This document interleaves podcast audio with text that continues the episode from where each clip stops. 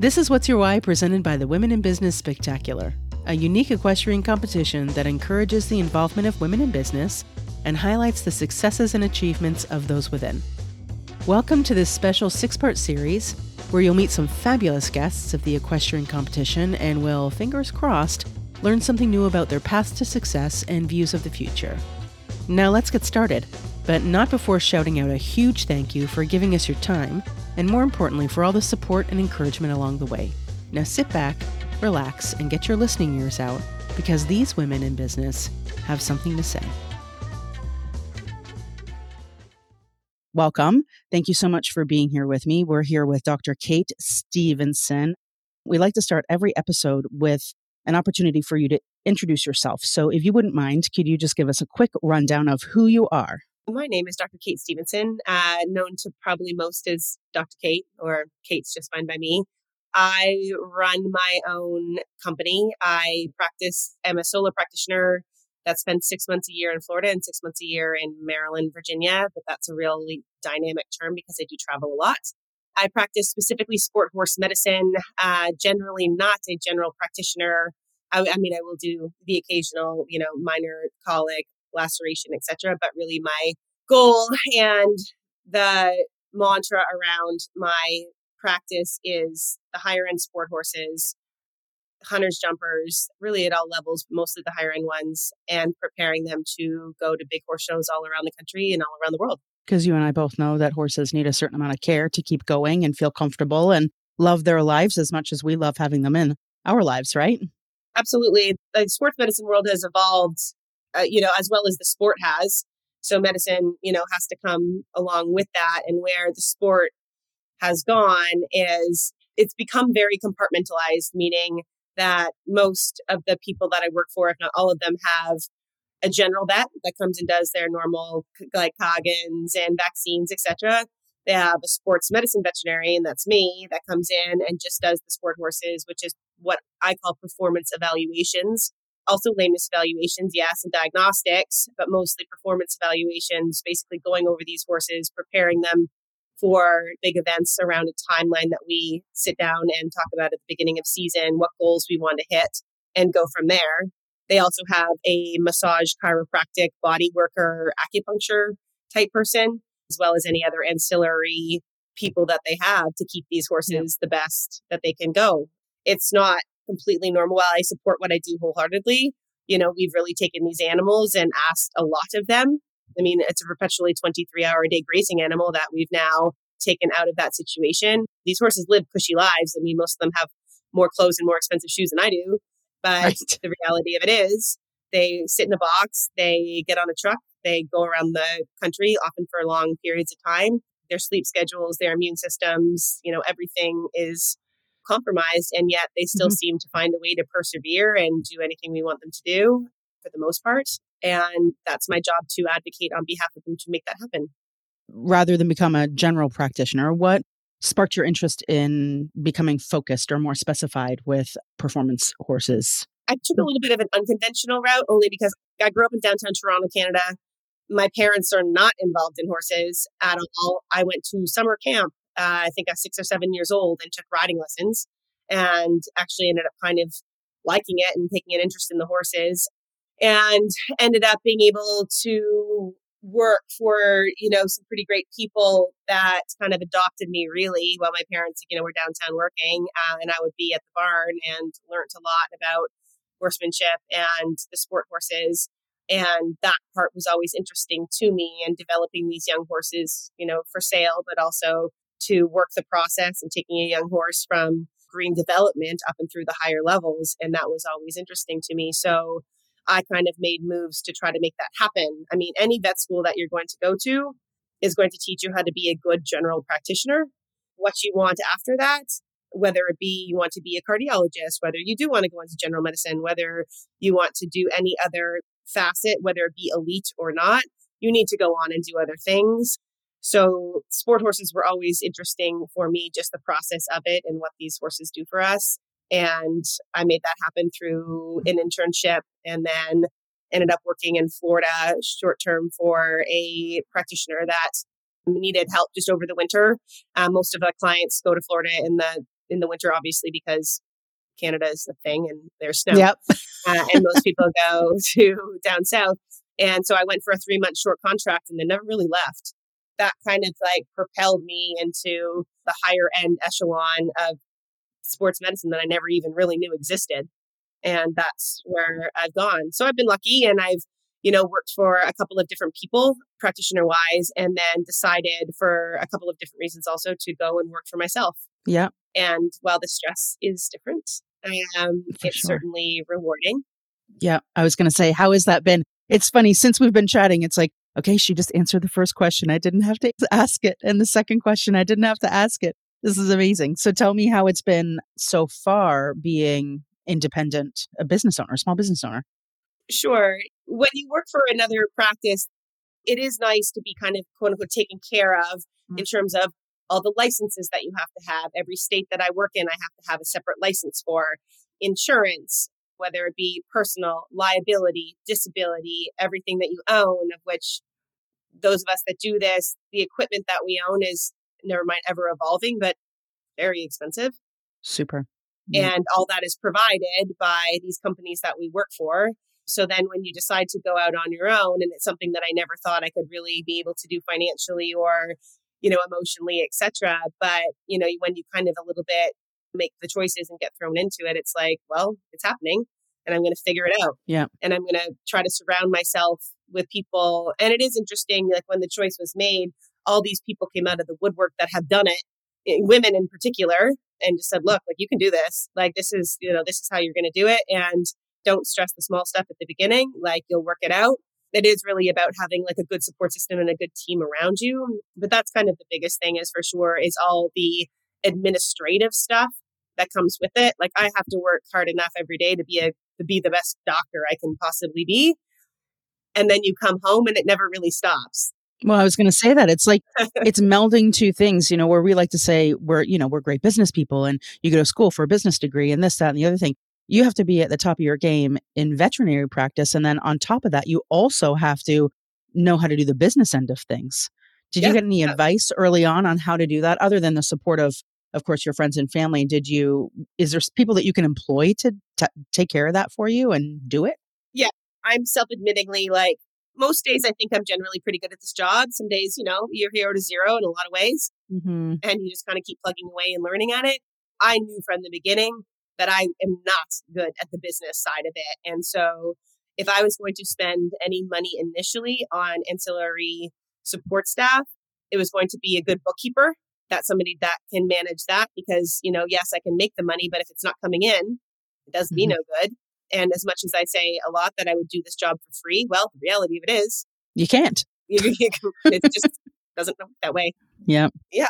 The price of gas is a thing, and I. Oh, So, yes, it is. uh, it's, and I own- two houses, and it's it's it's a lot. So, good bookkeeper was number one, most certainly. A good accountant was number two because the tax situation is like Greek to me. So, For sure. I'm very happy to pay and pay well for people that are going to do right by me that way. I have been doing this like alone for a while, uh, but did end up actually this year hiring a technician. And those guys, I mean, I did the job between first degree and vet school. Like I worked as a technician for somebody, and it did affirm that that's what I wanted to do, and this job is what I wanted to do. But like, I respect and appreciate everything that this girl does for me because she's badass Yeah, Yeah. and she makes sure I stay safe and she makes me more efficient throughout my day, which then makes me a little bit mentally more stable. Right. Similar to like a horse caretaker or a groom, right? Yeah. or a barn sure. manager or any one Yeah. of those roles. It's very similar. And when you get to know them and you guys like we we talk without talking. Like she knows like how I like things, how I like things set up. She is a good horsewoman herself, so she knows.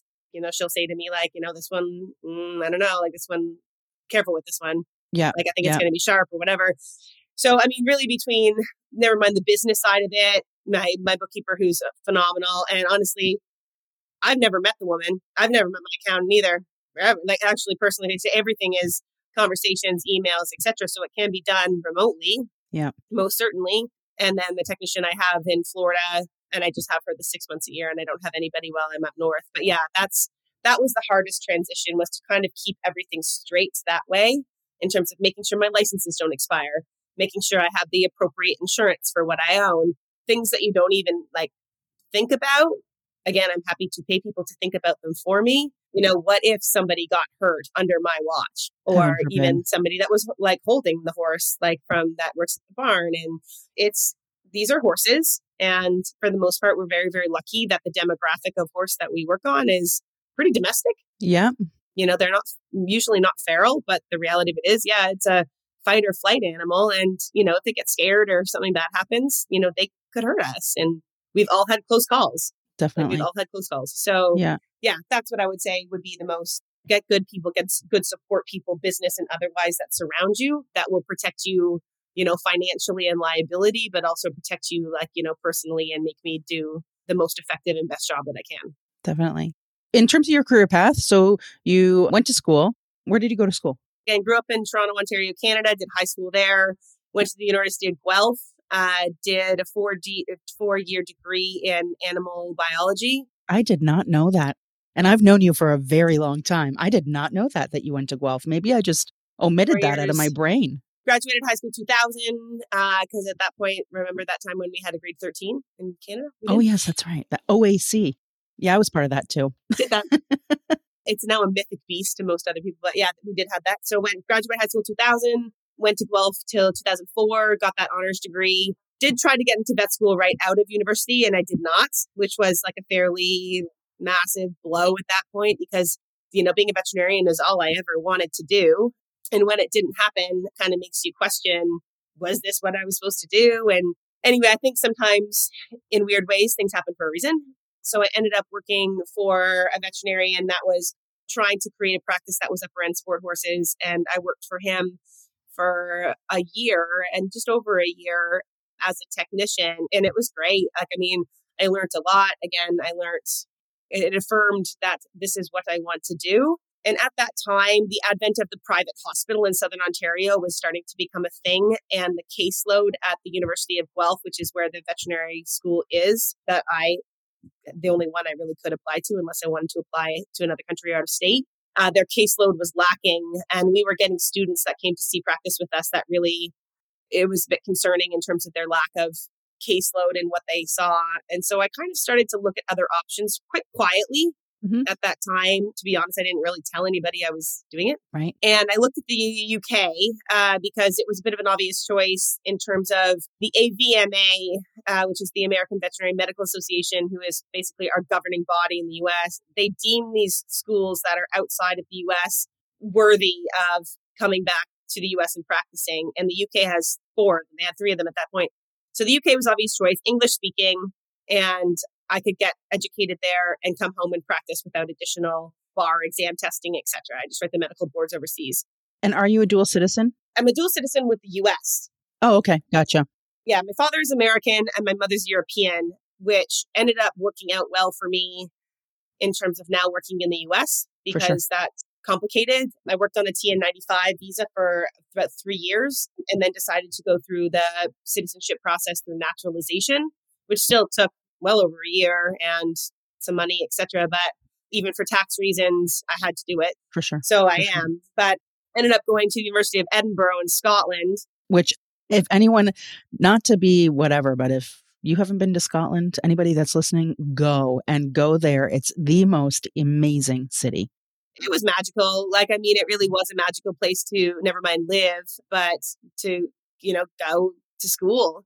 Like you, you wake up every day and there's a castle in the middle of the city.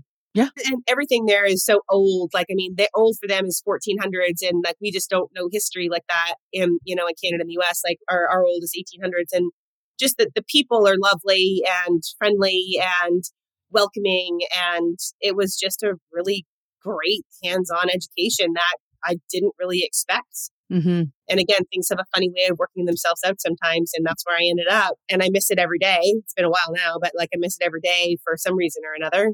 Mm-hmm. And it will always have a special place in my heart for sure to go there whenever, even I'm in, I again travel a lot. I'm in a lot of airport lounges and I hear a Scottish accent or whatever. I'm always like, you know, oh, I ears perk up. So yeah, I did. I did end up coming home after that and did an internship at a hospital that's right outside of Woodbine Mohawk mm-hmm. Racetrack right outside of Guelph, which was in basically it was elective sports medicine and then emergency critical care. I had no intention of being a surgeon, but it really actually was a really great learning experience. Again, very hands on. I learned a lot and then ended up getting a job kind of locally a little bit that didn't last very long for a variety of reasons. It just wasn't a good fit for me and what I wanted to do.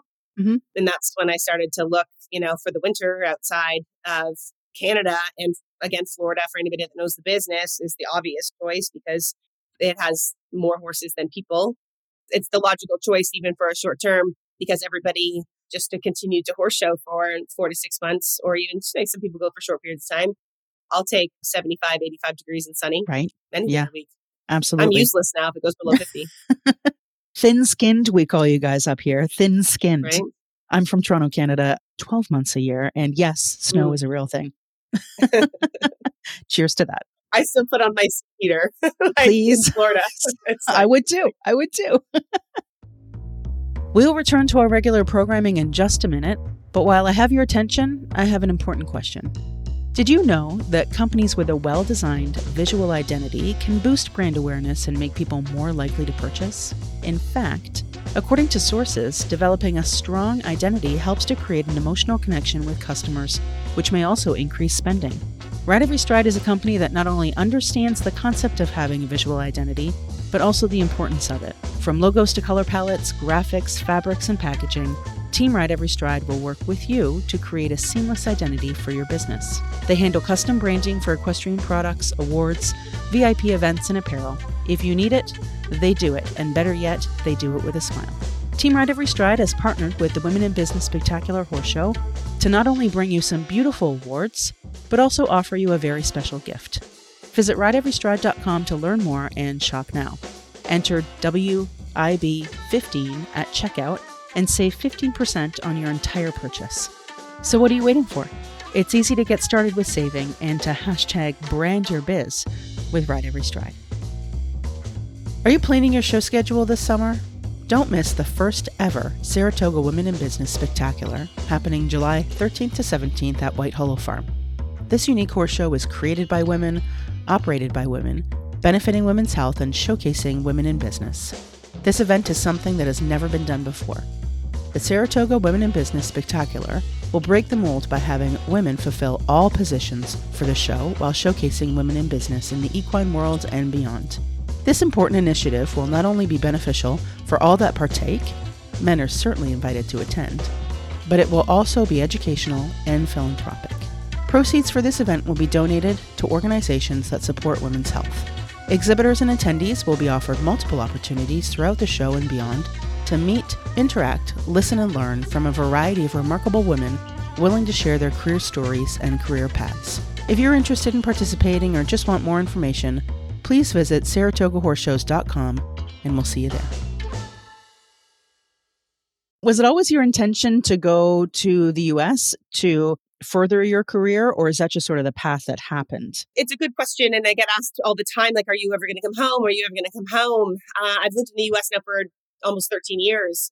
And the reality of it is the higher echelon of sport and the opportunities that it has for me within the US, I think are greater than they are in Canada. And that's at no detriment or uh, that's at no offense, you know, to anybody that does the sport to a high level in, in Southern Ontario or Southern British Columbia. It's just really a numbers game in terms of like we just have that many more people we have that many more vets. And if you want to work on the high end horses, you best be good at what you do because there is a lot of us. And, you know, even though I'd love to say there's no loyalties in this business, I'm very lucky. And, you know, most of my bigger massive accounts I've had for 12 years. And most of them put this like devout faith and trust in you that I can pretty much have carte blanche to do what I want knowing that I'm not going to do it at the detriment unethically to the horse, but also to the client financially, etc.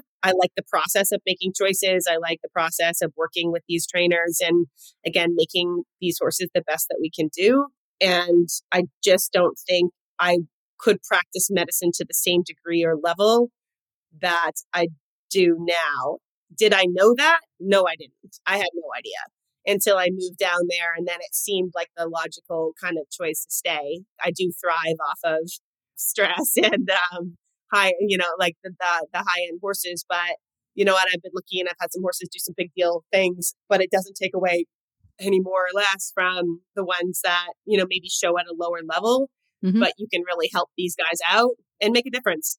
And, yeah. you know, make a difference to these people and these horses. And yes, that can happen in Canada, but it just it's it's a numbers game. Yeah, absolutely. Ten times the population, it just makes more sense, and it's a different sport. I mean, we like to say it's North American, and it is North American, but in this country, but it's a different sport in the U.S. than it is here. Almost absolutely, yeah, yeah, almost tenfold. The choice of horse shows is you can go to a. I mean, it's not Europe by any means. You can go to a five star week over there, but here, you know, these people are traveling constantly, and effectively, there's yeah. a horse show and mostly decent ones to go to 352 days a year. Like you can really do yeah. that. And again, I think the sport is forever evolving in that respect, and horse management is evolving. The clients are asking for a better product, a more consumer driven product, a more boutique type customer service driven product. And I think there's some horse show organizers that are really thriving and capitalizing on that. And there's some that's not. Yeah. I have to travel for my job. It's a lifestyle that I've become accustomed to. It's not easy all the time, but that's the lifestyle that these horses and these clients lead. And I feel a responsibility to, you know, give them a consistent product on my end as well. Wouldn't we love it if life was easy all the time? I would. right. yeah. Yeah, but it also would be boring. You're right. It would be completely boring. Never, never evolving and never changing. Right. In today's day and age, how would I get to where you are today if I chose to follow the same or a similar career path? You can say a lot of it is luck and right place at the right time. However, I think for what I do, and being a veterinarian is not an easy job. I think we all kind of know the stats on it. The not one more vet movement is a thing. But the reality that you have to really, you have to really want it. And I think this is like, I guess, applicable to anything, but you also have to really love it. Yeah. So if you are going to invest the time, energy, money mm-hmm. To go through, you know, the 11 plus years of education, you best be sure that this is what you want to do and I say this to any parent that's like has a child that wants to be a veterinarian, get them to go spend time at a shelter with a veterinarian, do a lot of ride alongs. I take kids all the time. And I will say, unfortunately, interestingly, if you asked a lot of my classmates if they would do this again, a lot of them would say no. That's unfortunate. It is unfortunate, but it is a tough career. And that's why I really, you know, you best want it. So make sure you want it and make sure you tick the boxes to want it. You have to have good work ethic, period, mm-hmm. to go and do this. And then you have to just kind of align with the right people. And right people meaning make good connections. A lot of like my good connections, like, you know, you included, I've known you for a long, long time, like, oh, damn, like 30 years now. Like, oh my God. scary, yes. right? Yeah. But, you know, these people, these people kind of come back into your lives in various ways. And it's nice to keep good relationships and good connections with people because you never know when you need to call on them again. Yeah. For mm-hmm. sure. It is the profession, and I can't speak for other professions, and I'm sure it's similar, but you have to, networking is huge because mm-hmm. the, sum of the day, sometimes, like, I, I talk to another veterinarian, a farrier, an insurance agent at least once a day, at right. least. And sometimes the best answer to our people is I don't know what's going on here, but I'm going to figure it out. Yeah. And I'm going to connect with X and Y and I'm going to ask the questions, or we're going to get a second opinion, or that's my job. Saying I don't know is often a really great answer. Mm-hmm. But mm-hmm. with that comes making these connections with other people and having the ability to pick up the phone and or email or send lab results or ultrasound whatever images and and just being like help what's yeah. going on here like Absolutely. this kid's in trouble and i need to figure it out. So really like how did i get to here? Well yeah it came with a lot of hard work but it also came with a little bit it maybe sounds a little pretentious but like aligning yourself with the right people for sure. politically and friendship wise and otherwise and professionally and those relationships will do you well yeah. in the long term if you go about them the right way for sure. Definitely. they will. So would you do it all again would you do the same thing 100% yeah, I would in heartbeat. Yeah, and I think that that's it's always kind of amazing to me when people say they wouldn't. Again, I don't live a totally conventional life, but yeah, do I love what I do? Yeah, I totally do. I completely get off on these horses going better than they are. mm-hmm. and and you know advocating for them and well, again watching them go on to big things but never mind that like watching you know my clients their kids grow up yeah. and you know go on to good things like that's also important to me and you know when people say it always irritates me when people like you know don't take it so personally or whatever well these horses are personal to me. These kids are personal to me and i'm going to do the best i can do and that doesn't come easy or lightly every yeah, day. definitely. Yeah. But it is you know it is a job. Again i say it a lot i would do it for free if i could. More than a job more like a lifestyle more like a way of living right? Yeah absolutely. Yeah it is a lifestyle and the again i touched on it briefly but the veterinarians have and this is stat like national stat like fact like you know highest suicide rate highest depression rate yeah. alcoholism divorce rate in the country there's been a big movement, you know, called Not One More Vet about that. And, you know, the profession has really tried to put some effort and financial money to try to figure this out for us. And I think it boils down to a lot of different things, but really what it boils down to is what they call compassion fatigue. Explain that to me. Yeah. Compassion fatigue is basically we care too much. Yeah. You get involved, whether it be small or large animal, you know, with people that often can't afford to do what these animals, you know, need us to do. And it comes back on us that we failed them somehow because, mm-hmm. you know, we couldn't do the right thing by them because people couldn't afford it. But it's not often about the money for us either. But at the same time, we also have to make a living, etc. A lot of us have a tremendous amount of student debt.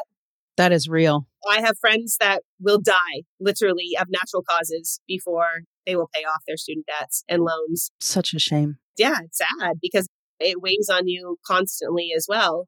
But yeah, compassion fatigue is a thing and it makes us better, but it also you have to have an emotional support system. Yeah. Absolutely. Yeah, yeah. You have to be yeah, you have to be careful with it as well. Absolutely. That's interesting. I'd actually never heard that term before, compassion fatigue, and thank you for explaining it. It's an important cause, uh, not one more vet. So if anyone's not aware of it or hasn't had an opportunity to tap into that yet, maybe at least give it a Google search so that you know what you're dealing with when you're dealing with the medical team that takes care of your important animals. Dr. Kate, I appreciate your time. I appreciate your energy. I appreciate your effort. And more than importantly, I appreciate you every single step of the way. We touched on it earlier. We've been friends for, we're going to date ourselves here, but 30 plus years. Yeah, right? Yeah. All the way from the very beginning to where it is now. And I wouldn't change one second of it for the world. I love no, you to the moon neither. and back always. Thank you, thank you, thank you for saying yes also me. I'm happy. I'm happy to be here, and I think it's an important cause what you guys are doing. I appreciate the vision, and I appreciate you know the story that you want to tell. I think it's an important one. Thank so you. So I applaud the effort. Thank you, Dr. Thank Kate you. Stevenson. If you need any advice, she might not have space in her calendar, but give her a buzz anyway. She's got a tech now.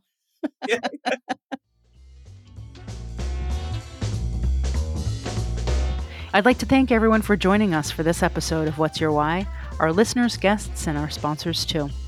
It's our hope that you enjoyed your time with us and possibly gained some new perspective as well.